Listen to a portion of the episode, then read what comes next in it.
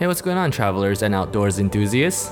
I'm Jason, and you're here on the Days Travel Podcast. Joining us today is Laura Jennings. She is the park interpreter of Big Bend State Park, not to be confused with Big Bend National Park, but they are right next to each other.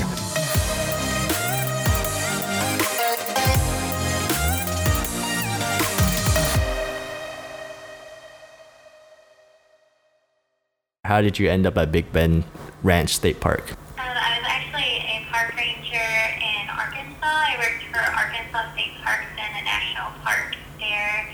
Um, and I really wanted to live somewhere more remote where I could challenge myself a little bit more. Um, and so I just went out on a limb and applied at Big Bend Ranch State Park, and I got exactly what I wanted. It's a really remote backcountry park.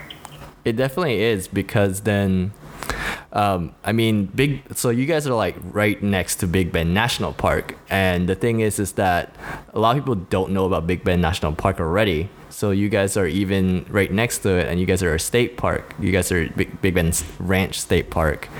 So how many more visitors do you guys get like on a yearly basis? Um, right now, we get probably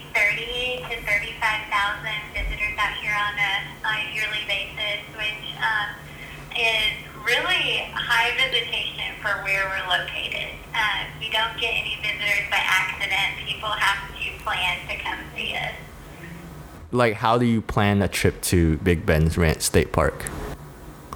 Well, uh, planning is very important because we're such a remote location. Um, we have about 315,000 acres in our park with three visitor centers. And what you would want to do is definitely go on our website, do your research before you come out here, um, because you will have to plan what you want to do while you're out here. Everything is so distant and spread apart at wide spaces, so you kind of have to plan ahead to make a good use of your time.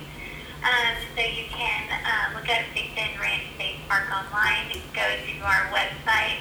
Um, you can make reservations in advance for campsites on there, or you're welcome to call one of our three visitor centers and talk to a ranger, and we can help you plan your trip out here as well. Um, the terrain makes it a challenge to get out here, and so we just want to make sure people know what they're getting into. What are people getting into? That's a good question. Well, like I said, we have 315,000 acres in our park. Most of our park is primitive, which means our campsites do not have water or electricity. Even our RV campsites do not have that. And so we are very uh, low development park. So a lot of people would call us a wilderness or adventure park. The only pavement we have is FM 170, which is what they call the River Road. It's a state highway that runs uh, between Presidio and Lajitas. And so aside from that state highway, all of our acreage is um, accessible through graded gravel roads um, and unmaintained roads. So we suggest if people want to go into the interior or backcountry of our park, they have a high um, high clearance two wheel drive vehicle at the minimum. But because we're in the desert, we want to make sure that people are prepared in case something goes wrong or something unexpected happens. So we suggest that people bring about three days worth of water, um, just for excess water in their vehicle. We also suggest that people come out here with one full-size spare tire. It's a good idea to carry a blanket as well because temperatures can vary up to 40 degrees over the course of one day. And it's a good idea to bring some extra snacks. Usually I like to keep um, unperishable high protein snacks in my car just in case. And we don't have cell signals for the most part at our park. So if you can bring a satellite phone, that's always a good idea as well. And of course, first aid equipment is crucial to being out here.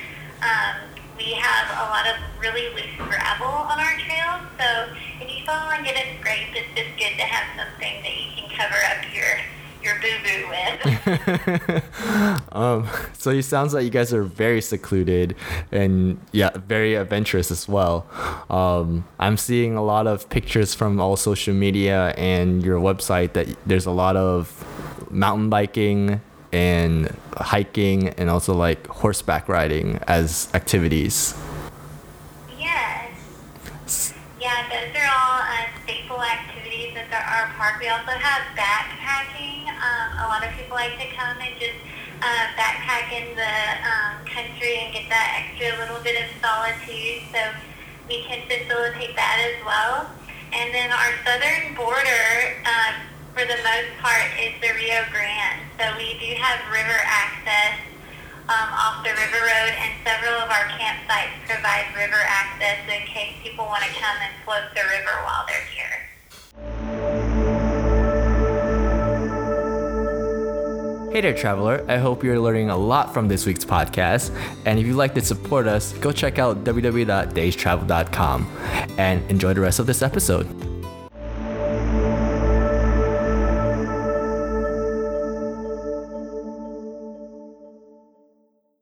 So, if I were to go there for like a hiking trip, like what would you recommend in hiking trails wise? Um, hiking trails in the interior of our park, I would recommend Cinco Tinajas because we have a short and a long loop so you can kind of customize your length to what you want to do that day. Um, it also has some really neat features, which are our tinajas, and those are deep pools of water that settle on the bedrock. And those pools of water are significant water sources for our wildlife. So that trail's a really good opportunity to see some wildlife sign or even um, wild animals. And then along Cinco de we also have a really impressive archaeological site where you can come and see some pictographs as well. So that trail has a lot of good variety. But along the river road, if you just want to stay on the pavement, uh, Closed Canyon is a really impressive short hike. It's a slot canyon um, where you get to do a little bit of bouldering at the end. Uh, you get to see a lot of birds, and um, you're basically walking on ancient volcanic ash that has been cemented together, which is pretty cool. Yeah, that sounds amazing. Uh, yeah, and then the Fresno Divide Trail is another nice, uh, longer trail that comes right off of the the pavement well, and that just has really impressive views and gives you a, a really good overview of some of the vegetation in the Chihuahuan Desert. mentioned bouldering, so that's like that's that's very rare in any park in Texas, actually. Yeah, uh, you get to, I mean, you're going to be doing some scrambling because if you walk down Closed Canyon and like several of the different washes in our park, you're going to be walking over bedrock and you're basically hiking over stream pour-offs. And so, uh, yeah, you get to do some scrambling at the end. And we do allow climbing as well, but it's uh, not recommended because we do have some really eroded, crumbly rock. we don't allow people to uh, put up anything permanent, any permanent fixtures. Gotcha. Um, but yeah, there's a lot to explore in our park, and you know, it's such a big area. When I just say 315,000 acres, I mean that sounds big, but by comparison, you can fit all other 94 Texas state parks into our park, and there would still be room left over. Wow. So that gives you a little bit of an idea of the area that we are protecting out here. Thank you for joining us on this episode of the Days Travel Podcast. I also want to give a huge thank you to all my supporting contributors out there. This podcast and my other content at www.daystravel.com won't be possible without you. So keep supporting me and watch out for my future content. Thank you.